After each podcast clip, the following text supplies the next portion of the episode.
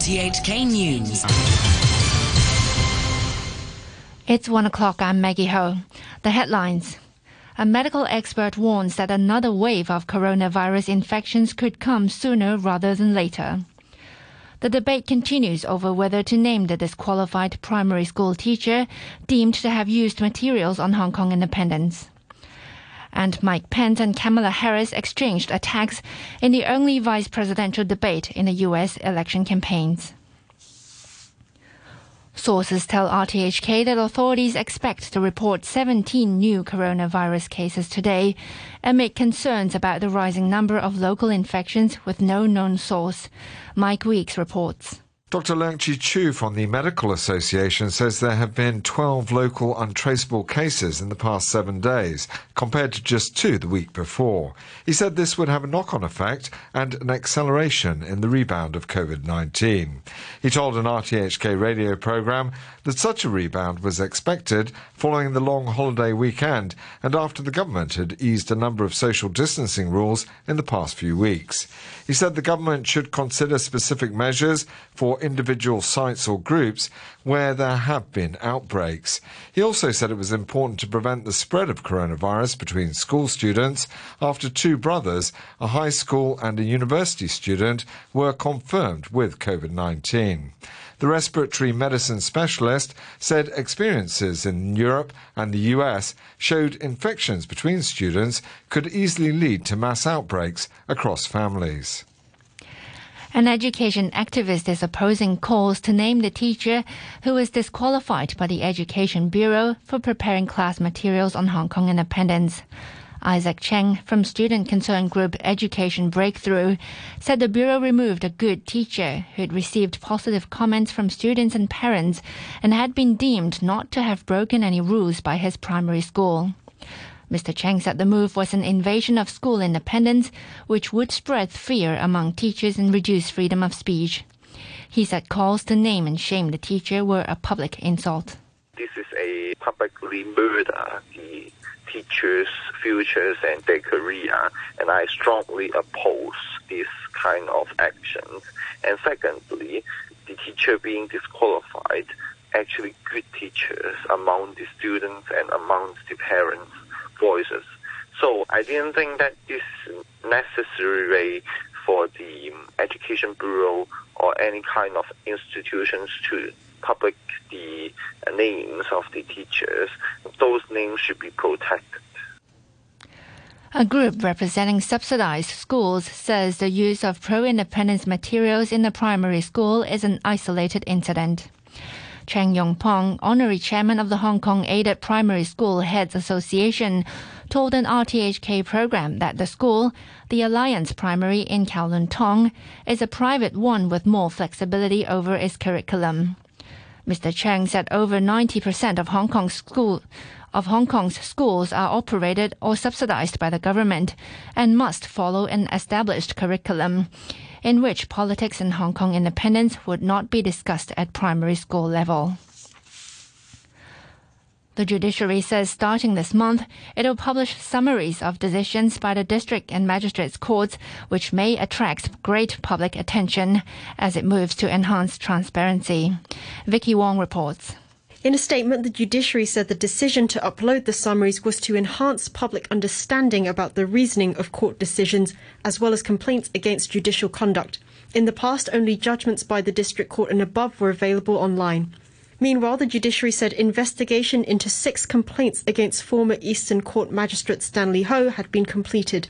Former Magistrate Mr. Ho was moved to an administrative post in the High Court amid complaints by some pro Beijing groups that he acquitted some anti government protesters and made some scathing remarks about evidence given by some police officers. In a report released online, the Chief Magistrate noted that the Department of Justice hadn't applied to have Mr. Ho's rulings reviewed, therefore, with respect to judicial independence, it would be inappropriate for him to interfere. The Chief Justice agreed with the Chief Magistrate's conclusion.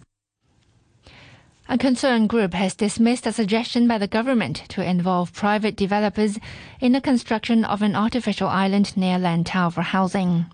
This comes after the Development Secretary, Michael Wong, cited the example of City One, a residential project in Sha Tin built in the 1980s, whose reclamation costs were paid by the private sector. But Chan Kim Ching of the Liber research community said past experiences have shown such a funding model could do more harm than good to the public government now tries to persuade the general public that the cost could be shared by developers, say, for example, by privatizing land development or infrastructure, like uh, the case of City One Station. But somehow there's nothing more expensive than something free. And uh, there are also tons of bad examples, such as West Harbour Tunnel project uh, in past, that actually shift the burden from the reserve to the citizen. So I would say that uh, it's not actually free, but that might imply that the astronomical cost could be shifted to our next generation or after. Pro democracy district councillors are calling on the government to change its policy guidelines, which allow officials to walk out of council meetings when they deem a topic to be beyond its scope, or when councillors chant slogans considered in breach of the national security law or the basic law. They say they will raise the issue with the Secretary for Home Affairs, Caspar Tsui, at an upcoming meeting. One of the councillors is Chong Kam Lun.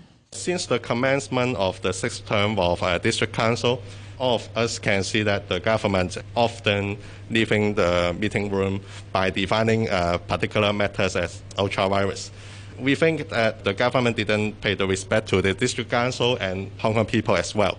So we need to communicate with the Secretary of Home Affairs to stop that measure.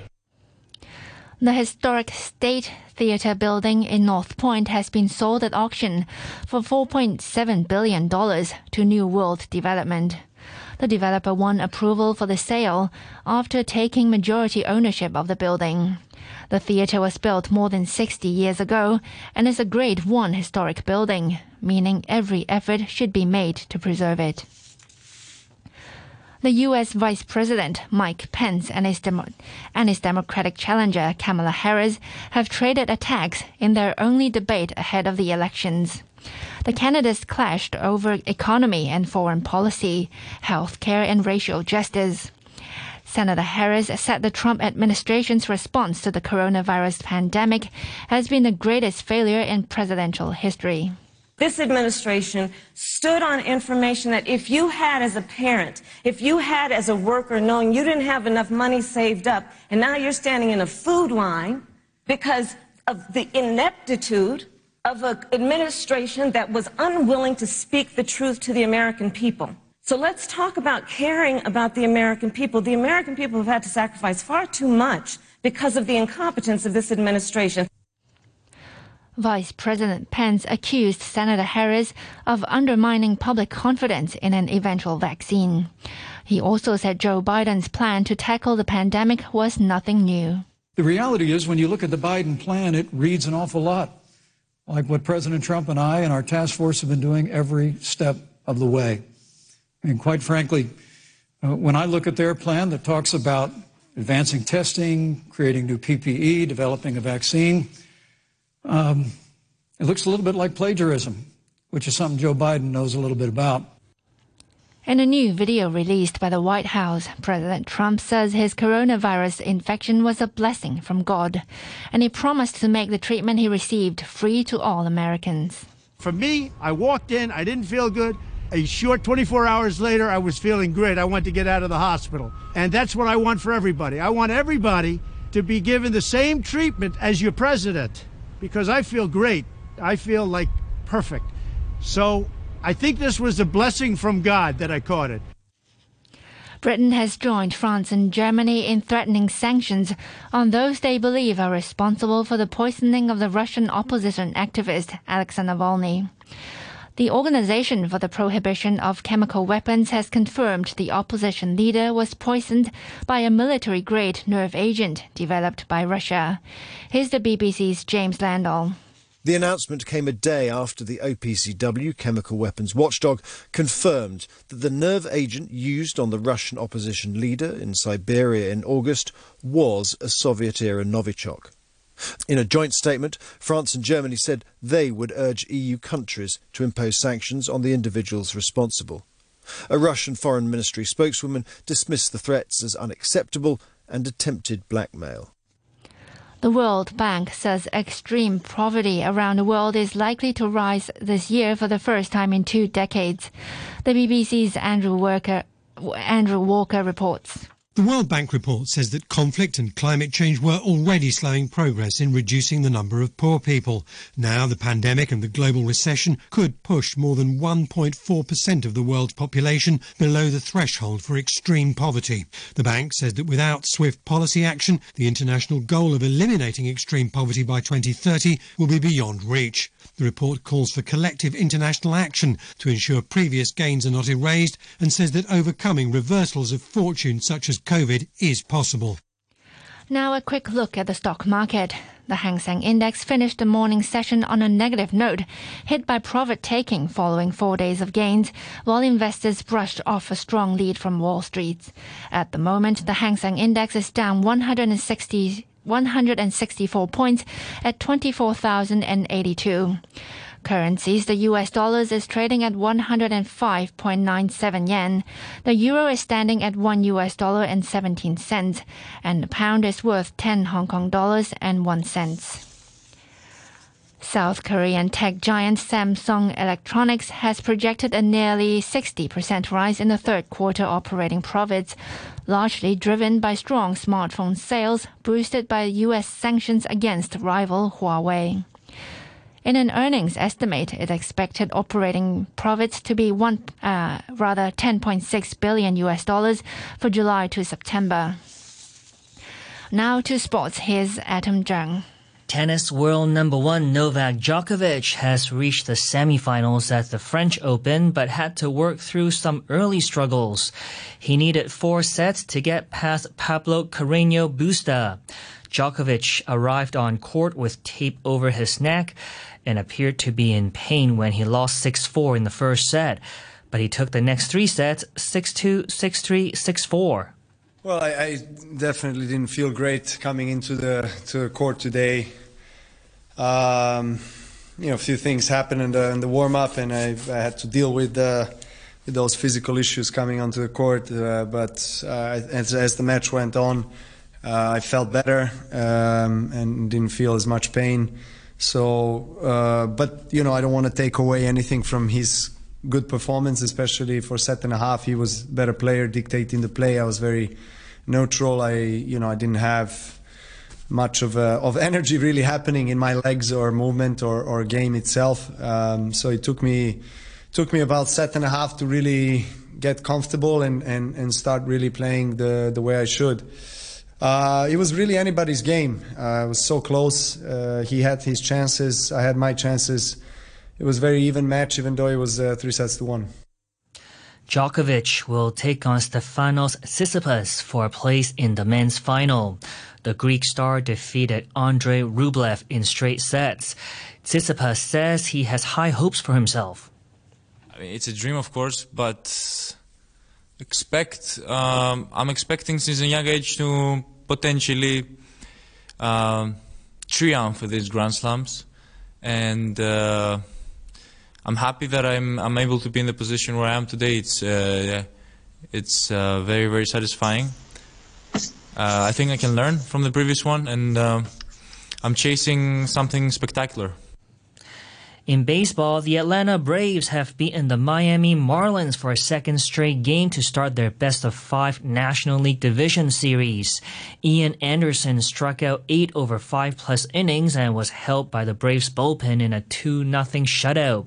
The Los Angeles Dodgers have also won two in a row. They held off the San Diego Padres 6 5 and are one win away from advancing.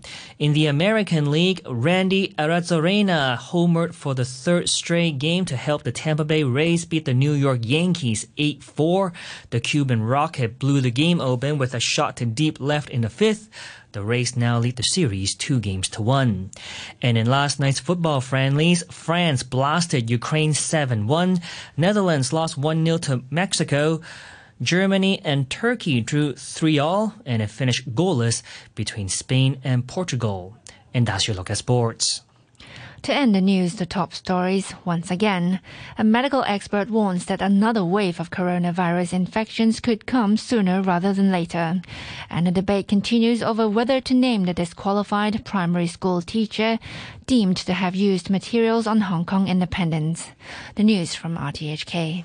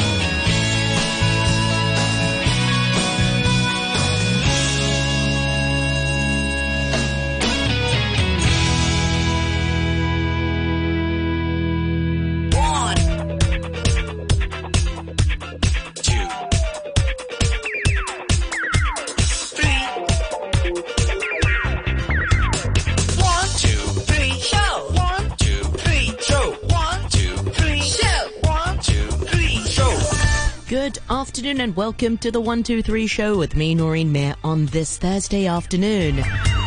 It's Thursday, it's the 8th of October, and thank you to Phil for the morning brew today. We have a jam packed show for you. We're talking about our health today, and in particular, we're focusing on liver health. That's right, and we'll be chatting about it, about our liver from a Chinese medicine perspective with Clara Chan from Balanced Health. Clara is a registered uh, Chinese medicine practitioner, and she'll be chatting with us in about 10 minutes or